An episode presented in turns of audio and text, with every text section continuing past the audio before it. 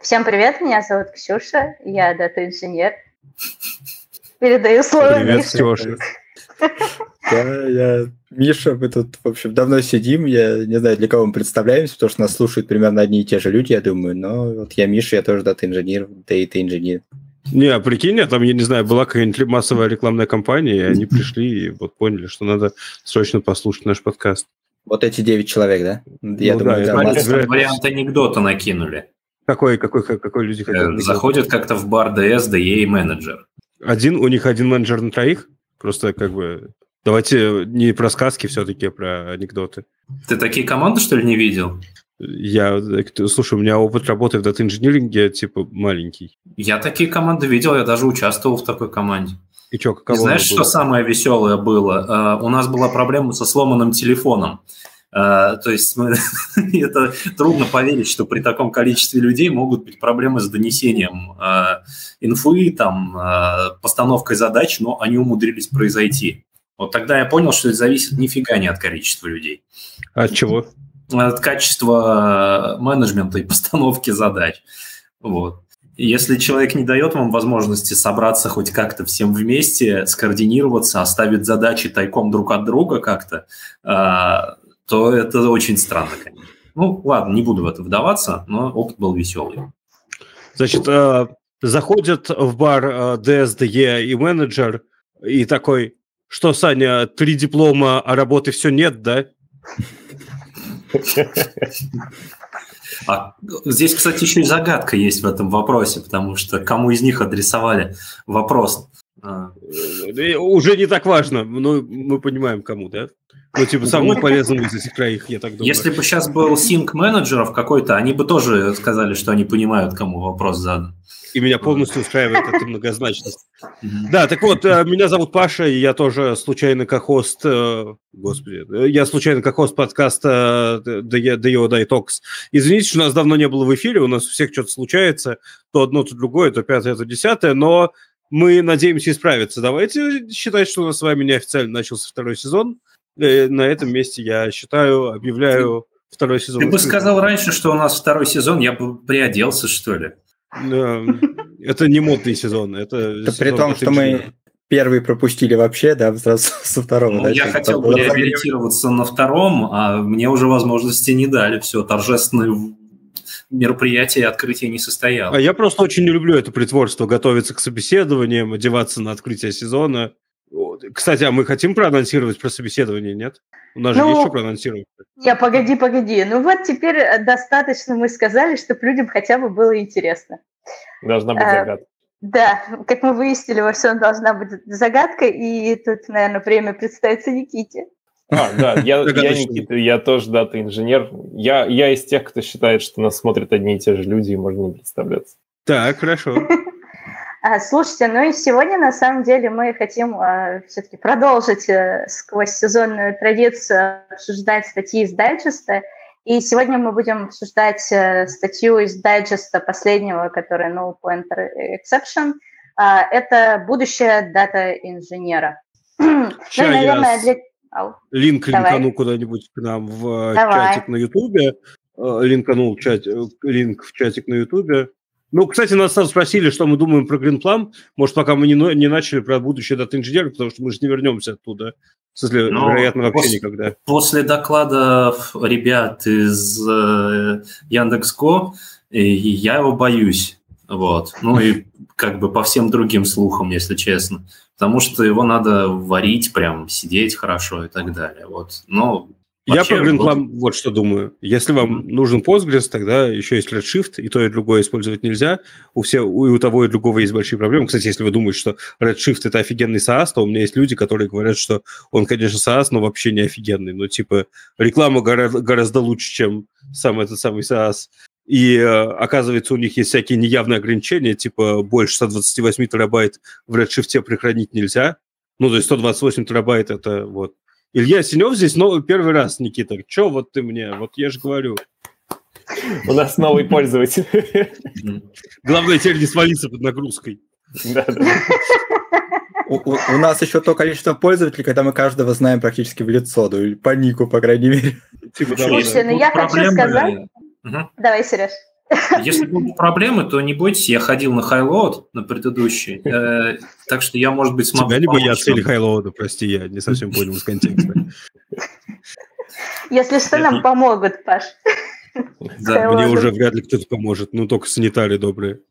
С большим Слушайте, но в защиту Гринплана я хочу сказать, что и в защиту всего вообще на свете, чем мы пользуемся, короче, мне кажется, любой инструмент одинаково косячный, наверное. Ну, нет, конечно, есть особо успешные продукты в этом плане, но мне кажется, вообще любое то, чем ты начинаешь пользоваться в пределах там, точнее, за пределами пэт-проектов, все надо докручивать, все нужно досматривать, везде есть баги. Я не знаю, может, у вас когда-нибудь было такое, что все работало из коробки, и это, мне кажется, для меня был только MS SQL Server в 2005, когда я его использовала в 2012 году. Вот, наверное, вот самый стабильный инструмент. Никита, просто посмотри на это. Еще один новый человек. Еще, еще один новый человек. Э, у нас просто это огромная конверсия. успех. Да, давайте я немножко расскажу про Greenplum, наверное, Давай. потому что я с ним работал. Вот не надо бояться Greenplum, ну, он open source, на этим все сказано, то есть как Бреска нищета, вот, э, и все такое. То есть э, что-то не работает, э, где-то есть грабли, но есть комьюнити, которое помогает решать эти проблемы. Вот. Понятное дело, что можно купить другую MPP-базу данных за много денег, вот, и пользоваться ей. Но, наверное, далеко не все проекты могут себе это позволить. И ну, кто-то, кто-то, да, использует open source. У меня самый важный не поверить. У меня самый важный да. вопрос здесь. Какой вообще резон использовать Greenplum, когда ты можешь использовать, я не знаю, айсберг? Это mm. несопоставимые немножко вещи. В смысле? Да, да, да. SQL можно делать? Можно. Апдейты можно делать? Можно. Я не знаю, разогнать все данные по табличкам можно? Можно. Джойнить Акварить напрямую. Ну вот прям вот подключить куда-нибудь к BI тулу какому-нибудь напрямую можно? Конечно, подключай через Spark SQL, Query, ничего особенного. Ну, ну то есть тебе все равно нужен Spark SQL? Ну, Spark SQL это какой это просто движок. Ну, как, ты, у тебя же BI тул, тул, тулу все равно какой SQL гонять. Ты пишешь Паш, запросик, а, а Spark, даже если к нему присобачить айсберг, не становится э, как бы MPP решением каким-то быстрым. А, как бы ты его ни прикручивал, что бы ты ни делал, он хорошо подходит для тяжелых жирных батчей. Отлично работает, ну, хорошо подходит. Вот. Как только ты хочешь что-то, что более предоставляет тебе MPP, а это обычно хотя бы повышенная скорость некая, то тебе Подожди, не а поможет а айсберг. Повышенная скорость чего?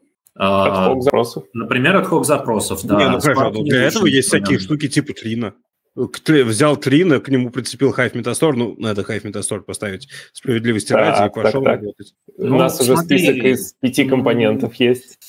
Что еще добавим? Нет, ты так говоришь, как будто заинсталить Greenplum, это типа вот так вот. Но это вот так вот. Но Greenplum заинсталить тоже не очень просто. Настроить Нет, так, чтобы ну... он перформил, тоже не очень просто. И с этой точки зрения Hive Metastore плюс Trina, который вообще можно локально запускать, это супер простое решение. Ну, не знаю, мне кажется, что тут э, вопрос как бы сложности. Чем больше у тебя инструментов, тем больше шансов, что что-то сломается. Ну и в чем каждом больше... из них надо разбираться, да. Да, но с другой стороны, чем больше у тебя инструментов, тем лучше оно будет работать, потому что э, этих универсальных тулов не существует. Ну, типа, ну, это как Spark, он, конечно, универсальный, но вы только что отлично назвали его проблемы. Типа, у тебя запросы могут исполняться долго, даже если они простые. Ну, это объективная реальность. Он, конечно, MPP, я не согласен с тем, что он не MPP, потому что он Massive Parallel, Parallel Processing на Spark вообще не проблема. Сколько нужно параллельно, столько и запускай. Со скоростью можно, можно говорить, да, что бывает, бывало и быстрее.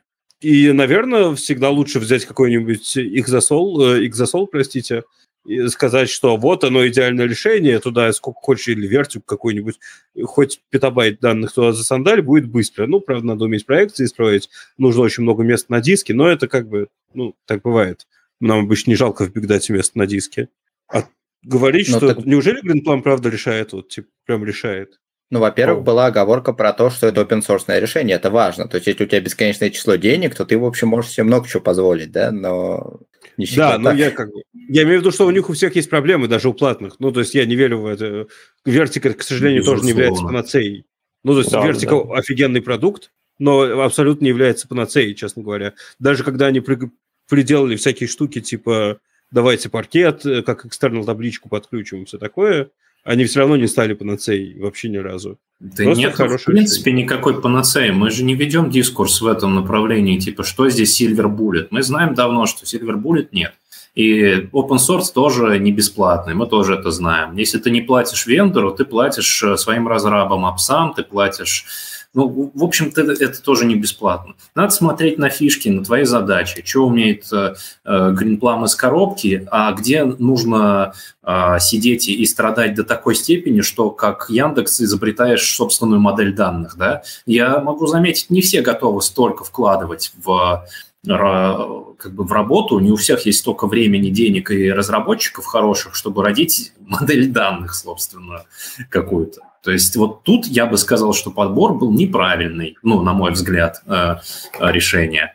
Как бы. Но, тем не менее, это не значит, что Greenplum плох. Ничего подобного. Просто если не пытаться на нем реализовать с порога на сыром анкор моделинг какой-нибудь, а сделать что-то другое, он может подойти прекрасно, идеально, эталонно, прям с самого начала.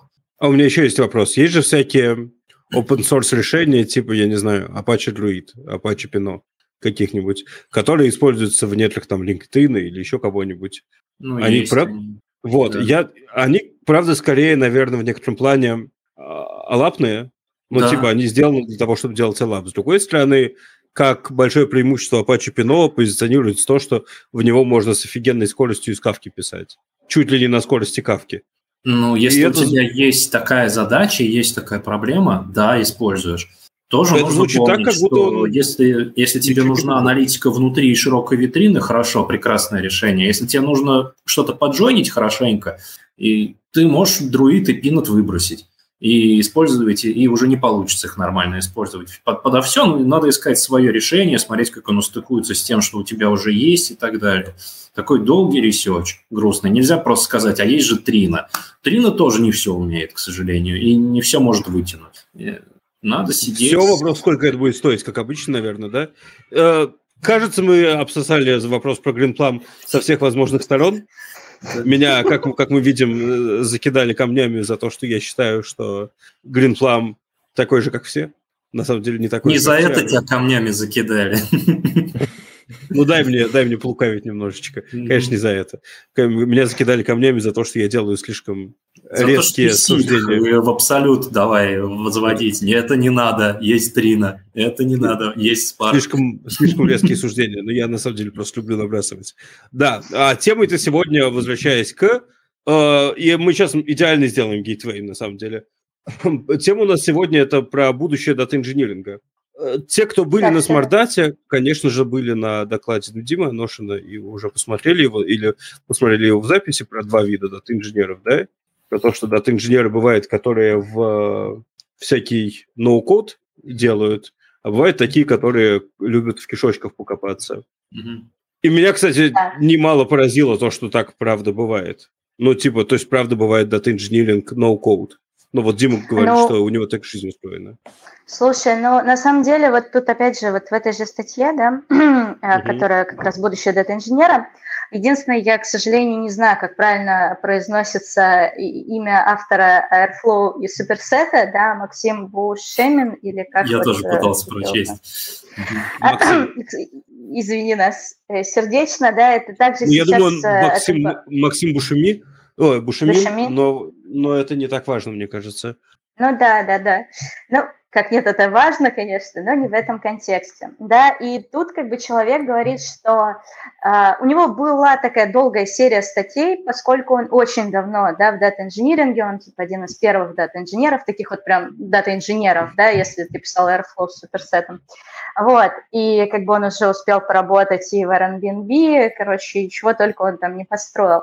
И в его видении все-таки дата-инженеры – это ребята не которые делают ноу-код как раз. Вот первая его статья, она называлась Rights of Data Engineering, а, он считал, что, и он, наверное, до сих пор считает, что дата-инженеры – это ребята про тулы, про инфраструктуру, про фреймворки и про сервисы. Потому что если читать там дальше вот эти сета статей, вот как он думает, вообще очень интересно, очень советую. он считает, что, ну, как бы дата-инжиниринг должен вырасти до такой степени и изобрести настолько, написать настолько много тулинга, чтобы он полностью интегрировался в software инжиниринг. Да, то есть, чтобы людям было также просто делать вот какие-то аналитические решения у себя, как вот, например, э, в свое время ушла роль релиз-инженера, да, Миша, не смейся, потому ушла? что у нас они только появились. Вот. Но я имею в виду, ну смотри, сделали настолько много тулинга, да, и всего, и для CI-CD, и для релизов, да, что как бы уже и обычный разработчик, да простят меня разработчик, я не знаю, как сказать, backend разработчик, full stack разработчик Любой. может на самом деле при нормально разработанном tooling е внутри компании сам что-то задеплоить и даже, может быть, откатить, и даже помониторить да, то есть это стало просто. И вот он считает, что как бы дата-инженеры должны дорасти до такого же вот, да, состояния. Именно поэтому он как бы больше упирается в tooling, считает, что типа, короче, дата-инженеры это в первую очередь все-таки должны быть хорошие софтвер-инженеры, да, и плюс еще там начинает набрасываться BI, ДВХ и прочее. Ну, то есть как бы нету в его восприятии, вот почему я затриггерилась, потому что в его восприятии ноу-код – это ETL, короче. И как бы вот типа, что вот эти вот тулы, они должны, э, как бы, ну, не отмереть, да, но они остаются как бы в прошлом, просто потому что, как бы, все равно сложные вещи, даже у тех, у кого были вот эти кубики, да, которые можно тягать, мы все равно писали на каком-то языке, да, как бы кодом. Или то, что должно работать быстро, все равно писали кодом, не кубиками, потому что кубиками это было сделать невозможно, ты уже психовал, пока копировал вот это вот все, это жесть просто. Да, но кубики-то, честно говоря, раньше были погаными, а сейчас стали хорошими, да? И инструменты, да. которые... Они все еще кубики. А, а да, ну, можно типа... ремарку? Давай. Смотри, мне очень понравился его там переход в одном месте, что вот с чего он начинал и где мы как бы сейчас находимся, да, мне кажется, там был акцент важный, о том, что, говорит, профессия дата-инженера начиналась с того, что ты занимаешься дата-инфраструктурой в полном смысле. У тебя было много он премис серверов, ты должен был сам поставить весь софт, который тебе нужен, все это настраивать, ты занимался вот этой вот тяжелой работой, и он еще акцентировал внимание на том, что э, как бы она не очень как бы как-то ты не очень можешь ей гордиться, потому что бизнесом занимаются другие люди, а ты патроны подаешь, по сути. Вот.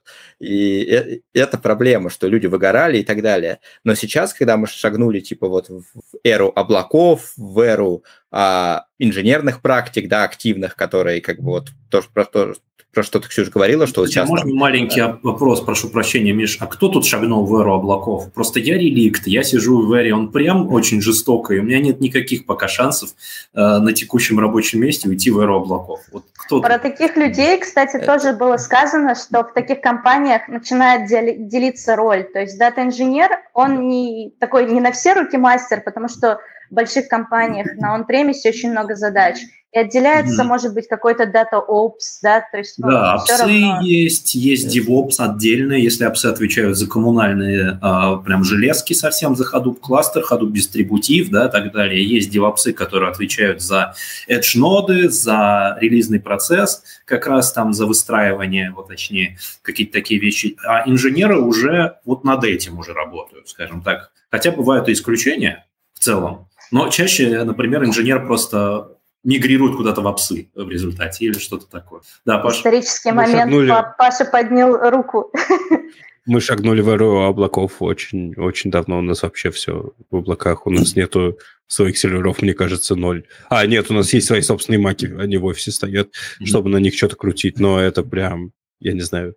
Ну, будем mm-hmm. считать, что их есть 50 штук и, и все, у нас все в облаках, все сделано в Амазоне. Хранилище в Амазоне, сервисы в Амазоне, лямбды в Амазоне, э, кавка в Амазоне, в общем, юнаймыты в Амазоне. EMR ты сам ты сейчас сидишь где-то в облаке в Амазоне, я понял. Ну, э, я... Оно недостаточно зеленое для Амазона. Смотрите, но э, все так, что, безусловно, остались компании, которые э, работают on премис и там появляются специализации. Ну, есть тот же сам Amazon. У всех все в Амазоне, но сам, сам Amazon должен как-то это все строить, да?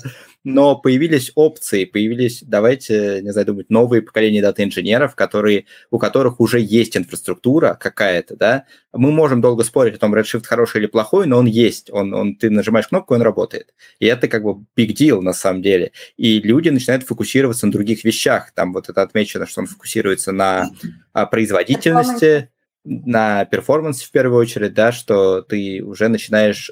Э, плюс ты там потенциально можешь начать думать о том, что как как продвигать вот именно уже практики работы с данными, а не как вообще заставить хоть что-то куда-то ехать, да, то есть ты думаешь на другом уровне. Это и интересное и, развитие. И вот их как раз вроде бы как аналитикс инженер обзывают, да, вот сейчас как-то выделяют да, да, да. отдельное направление, и немножко ванила инжиниринг, если сравнивать с классическим дата-инженером в вакууме, да, который чуть смещен в аналитику, по понятным причинам в облаках более меньше, а, связанных с инфраструктурой. Ее можно переложить на вендора в некотором роде, да? Похоже, что это так.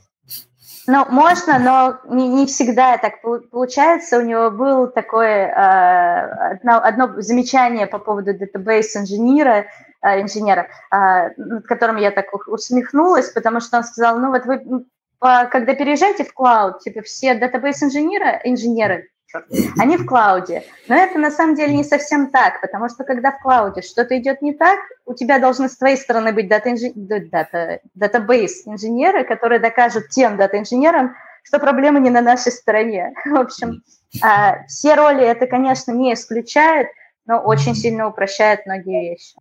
Ну, вот в Кларне, как известно, в которой, типа, самая большая инсталляция, ой, самая большая инсталляция, не знаю, сколько это корректно называть инсталляцией, поскольку они юзают облачный сервис Redshift, у них прям на их скейле возникают проблемы с Redshift, и у них не просто свой DBA, который помог, ругается с Амазоном, у них своя команда, которая ругается с Амазоном. Ну, то есть, ну, как бы это Прям хорошо. Я, у, меня, у меня есть даже гипотеза. Ну, они думают Snowflake приезжать к вопросу об идеальных решениях. Всю ну, команду увольнять, что ли, теперь будут? Нет, просто они будут говорю. ругаться с другими людьми. А? Да, но там похоже, что типа, про Snowflake ходят легенды, что дорого, зато работает лучше. У нас Мы тоже ходят. с Ксюшей в какой-то момент разговаривали про то, что а ведь у Гугла, кроме BigQuery, есть еще и спаннер. А спаннер да. же прям огонь решения, вроде как, ну, должно быть. Ну, типа, Google значит, сидит на спайнере всегда, потому это, и это их кор. Ну, правда, он дорогой, но, похоже, он вообще может абсолютно магические вещи делать. Ты только плати. Ну, он же нет, не, не аналитический вроде, он же типа... Подожди, ну, подожди. Если они типа делают зависит. запросы, если, поскольку у них search работает поверх спайнера, я почти уверен, что там много аналитики. Ну, типа, Но просто тебе... вопрос стоимости. Я помню, что в спанере прекрасно все, кроме денег, вот, которые ты должен за это заплатить. Поэтому никто, по-моему, ну, если мне память не изменяет, никто особо не рассматривает э, этот э, engine как э, какой-то аналитический engine просто из-за денег, по-моему. Но я тут ну, могу а... ошибаться, если кто-то возьмет и почитает, и потом расскажет. Ну, а этот самый Google, а, Кусто, он же прям, он же умеет и джойны тебе, и он аналитический, похоже, MPP. Да, знаю, но... Не очень дорого. Кусто, который нырял. Он теперь еще Кусто, это у него есть человеческое название Azure Data Explorer, если не ошибаюсь, он называется. Он на самом деле как раз э, сам Кусто относительно Azure и относительно стоимости всех ДВХ, ну, как бы, хотя Кусто нет ДВХ, как бы не типичный ДВХ engine, да, он недорогой. Он скорее МПП, мне показалось, нет? Ну да, да, он МПП. Я и говорю, что это не совсем вот то, на чем можно строить ДВХ, потому что там нет апдейтов, там нет делитов, да, то есть, ну, попробуй пос построить датамарта без апдейтов и делитов.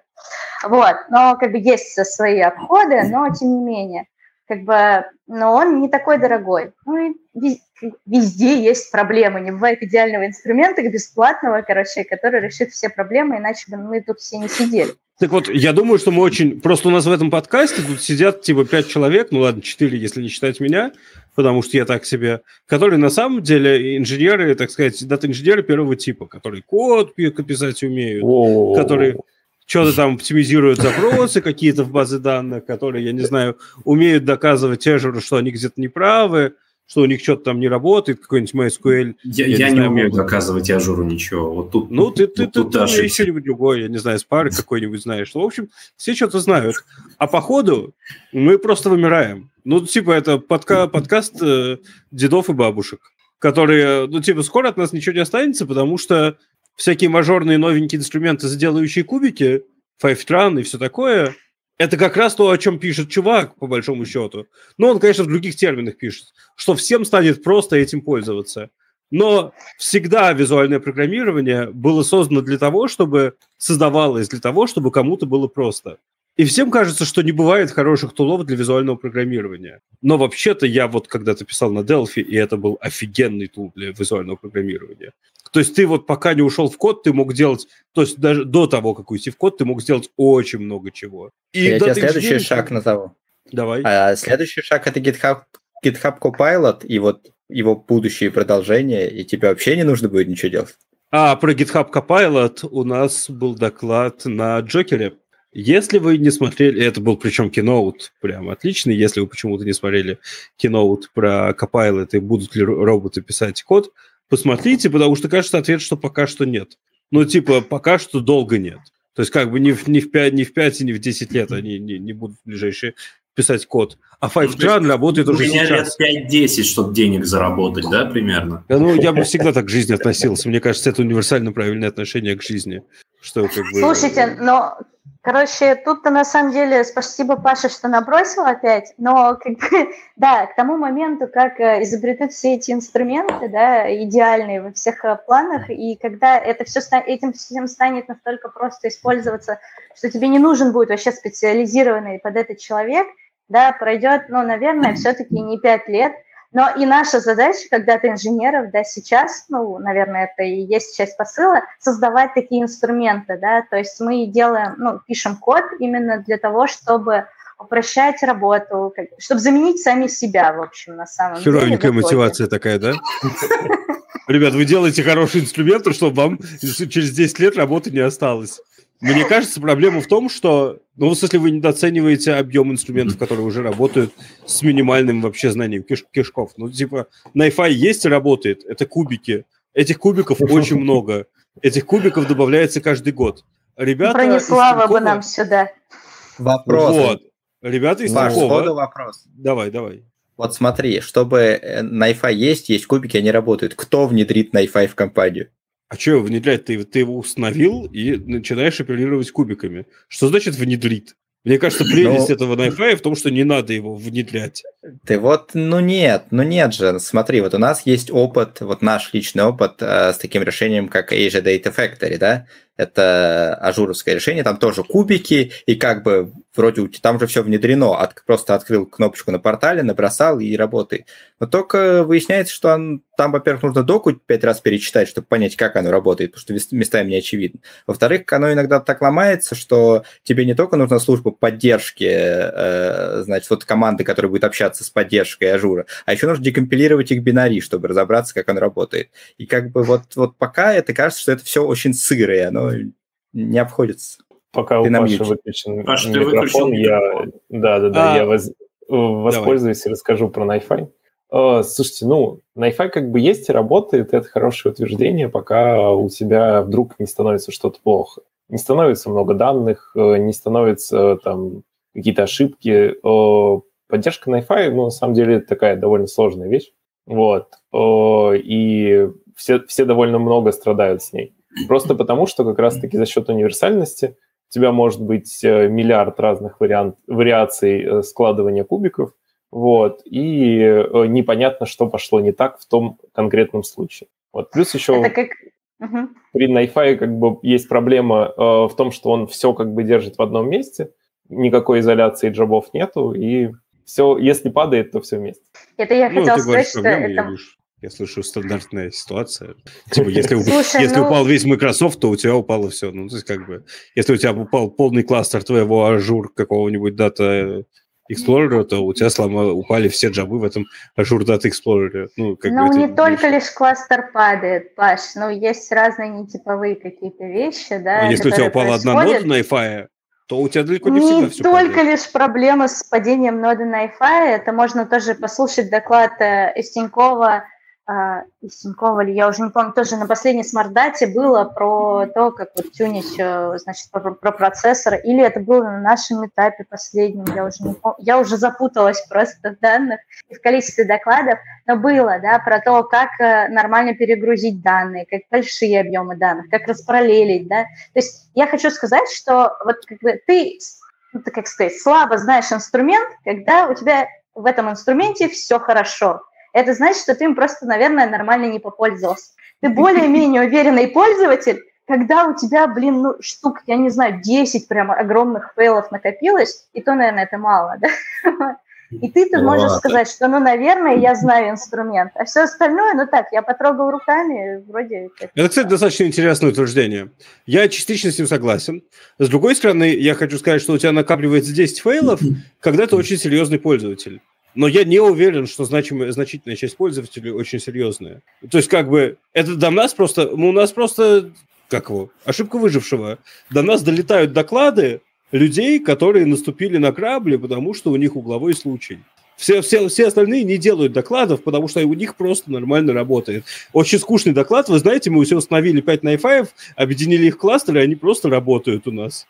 Ну, Слушай, мне а, кажется, Паш, просто такого не бывает. Э, почему тебе так кажется? Потому что ошибка выжившего. Нет, э, я согласен, на самом деле, с мнением Паши. Действительно, мы на, ну, на доклады приходят рассказывать какие-то сложные, интересные кейсы. Не бывает докладов, вы знаете, мы установили на iFave, у нас все хорошо, спасибо, вопросы.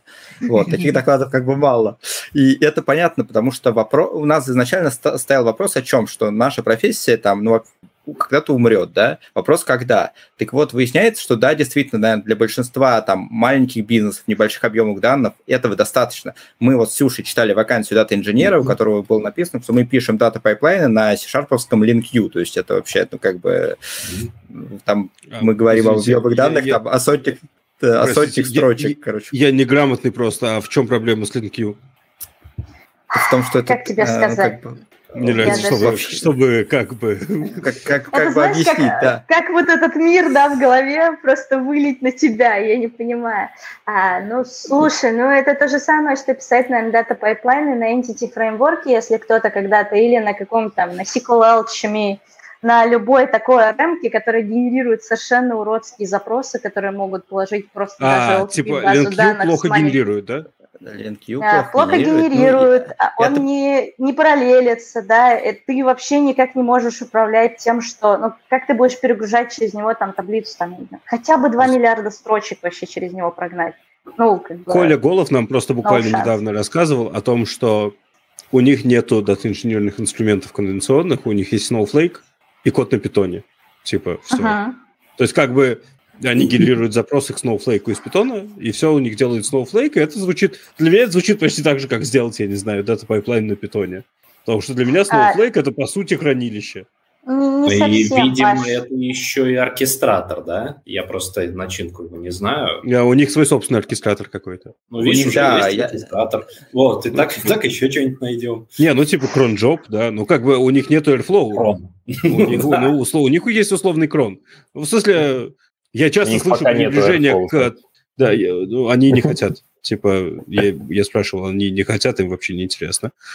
Да, э, мне кажется, просто это, с одной стороны, так же дико, как писать data pipeline ы на голой Java, с другой стороны, я не вижу большой проблемы взять и написать data pipeline на голой Java. Слушай, ну речь, речь глобально о том, что ты, конечно, можешь все это сделать, и все это будет даже работать, но вопрос до каких объемов данных потому что вот большинство вот этих проблем, когда тебе нужно, ты собираешь 10 ошибок, когда ты уже от какого-то, так сказать, порогового значения, когда у тебя стандартные инструменты вот из коробки перестают работать по ряду причин. Тебе нужно перечитать все настройки там Гринплама, прочитать миллион там а, тех самых пропертей Spark сессии, которые тебе нужно передать, чтобы у тебя оно заработало так, как ты ожидаешь, да. Это возвращаясь к статье, к фокусировке на перформансе, на том, что ты это выполнишь в какое-то конечное время. И вот тут начинается самое интересное. И вот тут кажется, что пока нет такого уровня автоматизации, что одна большая волшебная кнопка «Сделай мне красиво». Да, я здесь, конечно, согласен. Здесь очень сложно спорить, что эти инструменты не идеальны. Просто они, что очень обидно для нас, как для дата-инженеров, они совершенствуются. Нет, это, ну, значит, это прекрасно. Что... Ну, я просто не очень люблю работу терять. Ну, типа, очень... Вот смотри, я девелопер Advocate. Я могу сейчас говорить, смотрите, там, мы делаем какие-нибудь клевые рюшечки для Спарка. Когда uh-huh. NiFi станет идеальным, Spark будет не нужен, объективно, потому что все можно будет сделать на NiFi. Я не Каким? смогу прийти... А? Ну, каким образом? NiFi же это набор коннекторов, по большей части. У него же движка ну, внутри нету. Или есть? Ну, типа, мапить он умеет, что, что угодно, во что угодно, что тебе еще нужно агрегировать. Код, который будет это выполнять. Чего-чего? Есть, есть. Не, не, есть там, да? И, ну, он и, внутри и, себя, дан, данные внутри себя крутит, но да. там как это, не так, не так все хорошо, как Паша рассказывает. Не, Паша я не думаю... рассказывает вообще ничего, честно говоря. Ну, если Паша не знает, не трогал. Я имею в виду, что ну, типа, это, в принципе, инструменты одного класса. Ну, NiFi формальный стриминг, а э, Spark еще умеет батчинг к стримингу в дополнение. Нужен ли в, в этом мире батчинг, очень неочевидно, если у тебя офигенный стриминг. NiFi, ну, по-моему, не только стриминг, Паш. NiFi был еще ну, до того, мне кажется, как стриминга не было. Ну, по а крайней а мне мере, кажется, он, он типа так позиционируется. Он Нет, NiFi это стриминг, и, и, и лучше делать стриминг, чем изобретать чем батч на, на, на стриминге, да-да-да. Короче, а, это борьба с инструментом. Если ты начинаешь какой-то батч в NiFi э, затаскивать, это начинается как это борьба с Это то, о чем рассказывали как раз, да. Да, да и да, надо сказать, наверное. вот Бронислав говорит, мы хотим инициирующую загрузку данных. Инициирующая загрузка данных – это когда мы взяли гигантский batch и пытаемся его пропихнуть под NiFi. Понятно, что NiFi может под этим ломаться. Ну, сейчас, по крайней мере. И нужно уметь готовить NiFi так, чтобы он не, не ломался, и про это есть целый доклад на прошлой SmartData, SmartData 2020. Есть еще один интересный кейс, там Рома Коробейников рассказывал, типа, мы читаем, мы стримим вроде как из кавки, но при этом есть проблемы с тем, что мы стримим в какой-то очень медленно обрабатывающий синк. И, а, и если дать, дать Найфаю в себя все засосать, то он обрушится, потому что Синк так быстро обрабатывать не, не умеет, ну и типа у нас бесконечно накапливаются данные в NiFi. Что бы нам с этим сделать? В первом случае, то, что раз инициирующая загрузка данных, нам нужно очень хорошо уметь готовить NiFi. Во втором случае нам нужно просто свой коннектор кавки писать, ну, то есть, типа, ну, или расширять коннектор кавки, буквально писать Java-код. Но это все временная ситуация, потому что, ну, Потому что, потому что они посмотрят, что о, есть такие workload, есть такие workload. И со временем комьюнити допилит все. И Spark станет вот, не я нужен. И я тоже только хотела... А, слушай, ну до этого момента пройдет очень много времени. Сейчас, в принципе, дата инжиниринг потихонечку пробирается там сквозь там банки и телекомы, да, в другие бизнесы пока мы соберем все use cases, да, пока мы под них улучшим инструменты. Это, мне кажется, не одно пятилетие, зная то, сколько багов сейчас на стандартных use cases. Да. И, ну, как бы, естественно, ну, задача нашего комьюнити, не задача нашего комьюнити, да, там, пятилетка за три года. Мне нравится эта формулировка. Короче, совершенствовать эти тулы. И я думаю, что там, дай бог, там наши дети, может быть, столкнутся с тем, что дата-инженеры будут не нужны. Ну, серьезно, как бы.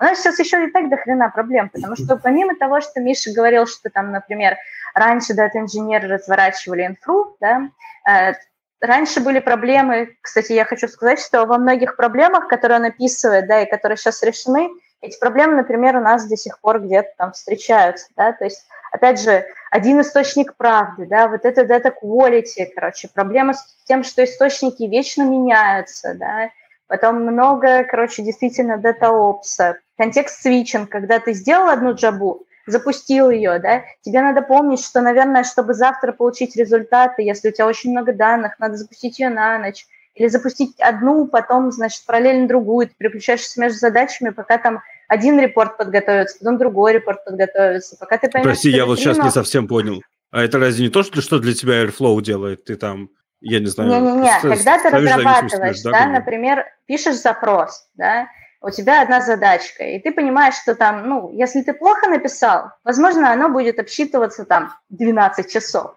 Но вот какой момент, какой час тебе понять, что ты не очень хорошо написал запрос, да, как бы как тебе соптимизировать это. Но ты знаешь, например, что запрос ок, если будет считаться, например, два часа. Ты же не будешь два часа пить чай. Нет, конечно, если ты умный дата-инженер, ты, конечно, будешь. Но если ты очень, очень хочешь развиваться, наверное, нет. Как бы и получается ты не много поверишь. свечей контекста. Я сейчас просто пытаюсь вспомнить, что было, когда я запускал свои четырехчасовые джабы. Ну, а что ты дальше делал? Я вот пытаюсь понять, что я делал. Мне кажется, я начинал заниматься какой-то вообще мелкой рутинной деятельностью, потому что концентрировать свой мозг на нормальном другом джабе, пока этот не закончился, первый раз я вообще не мог. Ну, типа, у меня было, как он там, мне нужно каждый 20 секунд переключаться в терминал, uh-huh. пишет.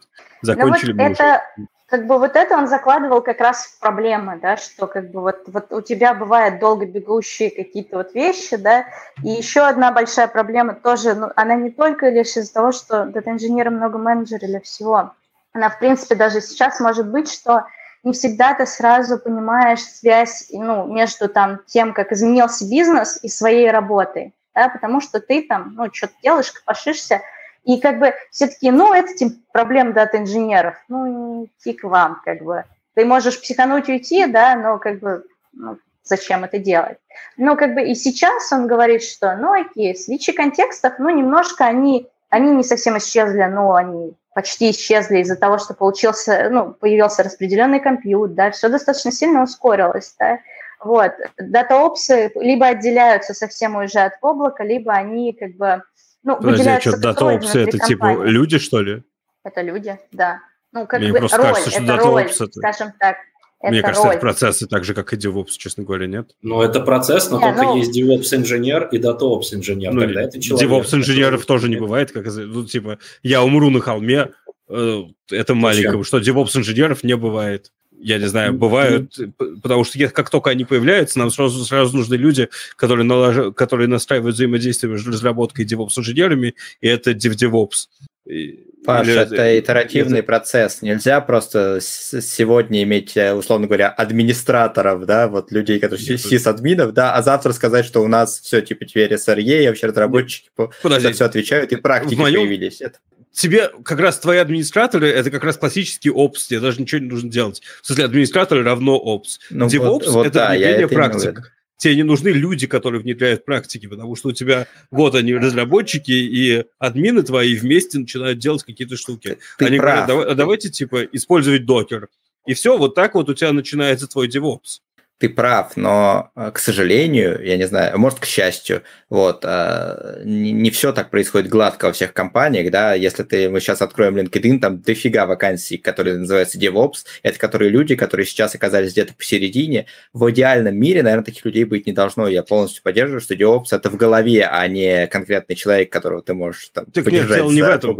Эти но... вакансии есть, они просто неправильно названы все скопом. Все, просто куча ну, людей понятно. неправильно используют термин, так бывает. Ну, то есть, типа, нелицеприятные слова. Множество людей неправильно используют термин нелицеприятный. Считают, что нелицеприятный – это что-то, что, я не знаю, неприятно слышать, например. К сожалению, и типа, я не знаю, 9 десятых россиян так считают. С DevOps-инженерами то же самое. Там нанимают SRE, как правило, людей, которые занимаются инфраструктурой, обеспечивающей нормальную работу DevOps. Но почему-то ну, их SRE не называют при этом. Если почитать гугловую книжку, SRE понятие гораздо более широкое, чем то, что вкладывается в DevOps. Там инцидент-менеджмент ключевой момент, я бы сказал, а не умение Kubernetes настраивать. Конечно, но только инцидент-менеджмент – это часть DevOps-культуры.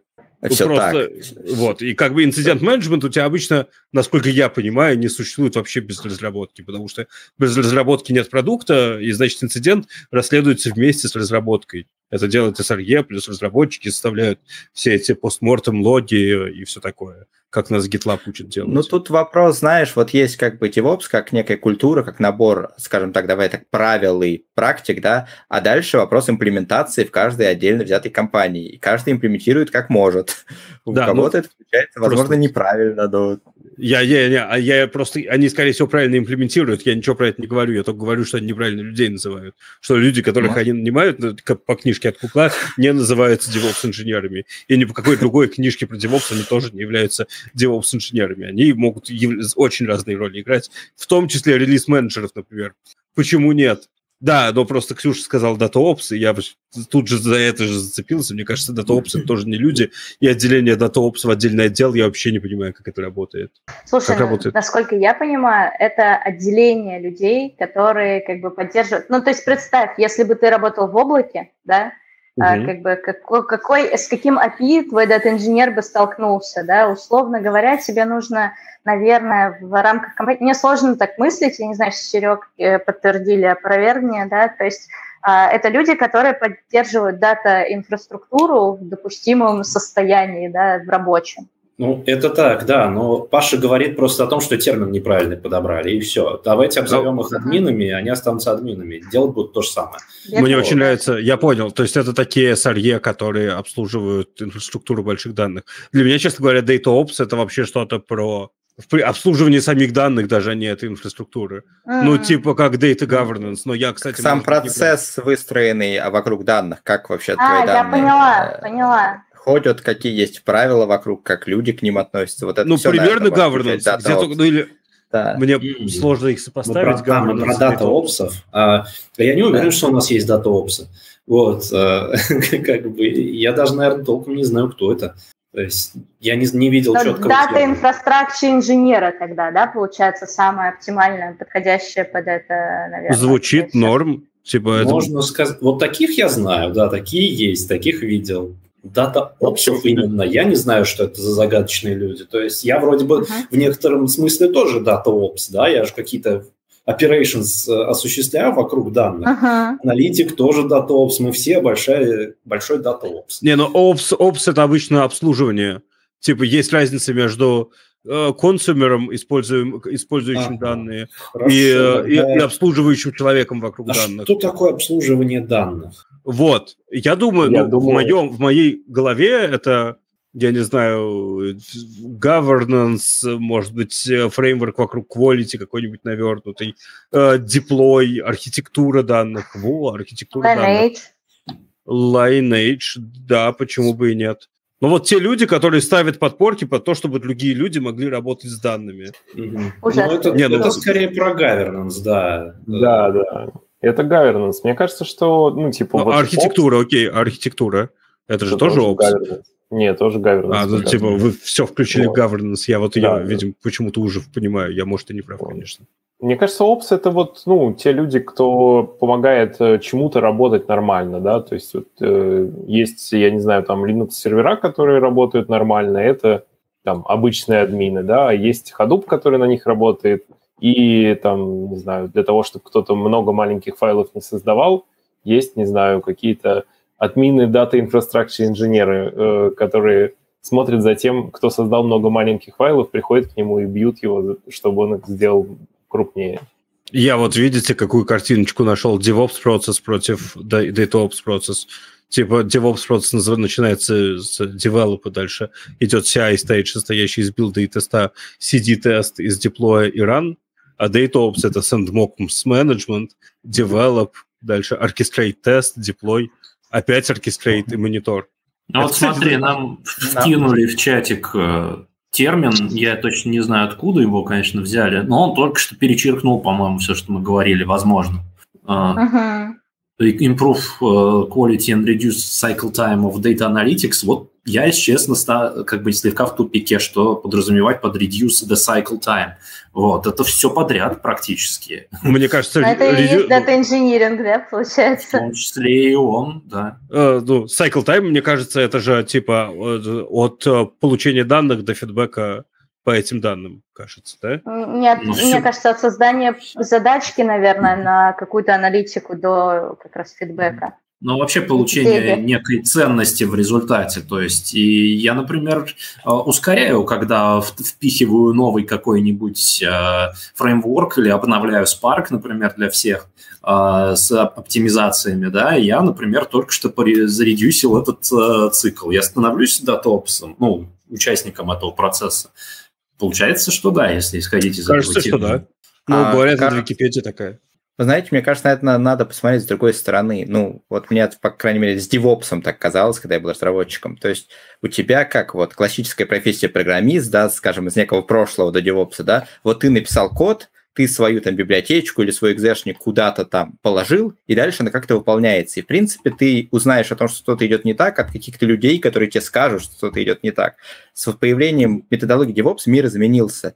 Я пишу код, я точно знаю, как оно запускается, когда оно запускается, где и когда оно упадет, я тоже первую знаю об этом. И это целая инфраструктура вокруг этого выстроена, да, то есть о том, что у меня были все инструменты, чтобы это увидеть.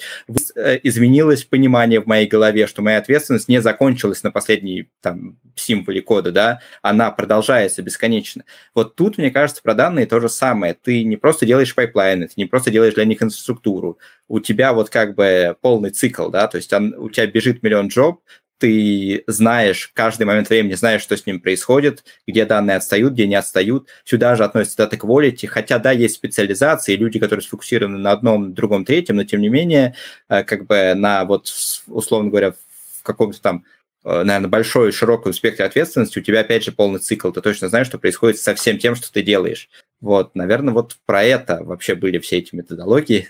И поэтому все вы, наверное, части DataOps процесса кажется. Ну да. И так, да. так же, как да. большая часть разработчиков в современном мире, часть каких-нибудь хотя бы DevOps процессов, особенно если считать CI-CD типа частью, сказать, что наличие CI это уже типа DevOps какой-то. Там можно uh-huh. дальше, но, но это. Но это один из элементов этого, да. То есть да. Э, это методология, как бы это набор практик плюс набор как бы неких инструментов, ну как бы идей инструментов. Ты, конечно, их имплементируешь как как хочешь, как нужно тебе, но все вместе работает.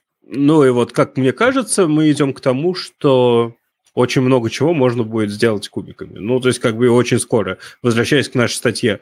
Э, недолго. Вот в отличие от, э, я не знаю, Copilot, который реально будет писать код за людей, ты которого кажется очень долго. Мне кажется, что мы очень быстро придем к хорошим кубикам. Я не знаю, это, я не знаю, на чем они будут сделаны. Я не знаю, будет ли это частью Найфа или часть, станет частью, я не знаю, Спарка какого-нибудь.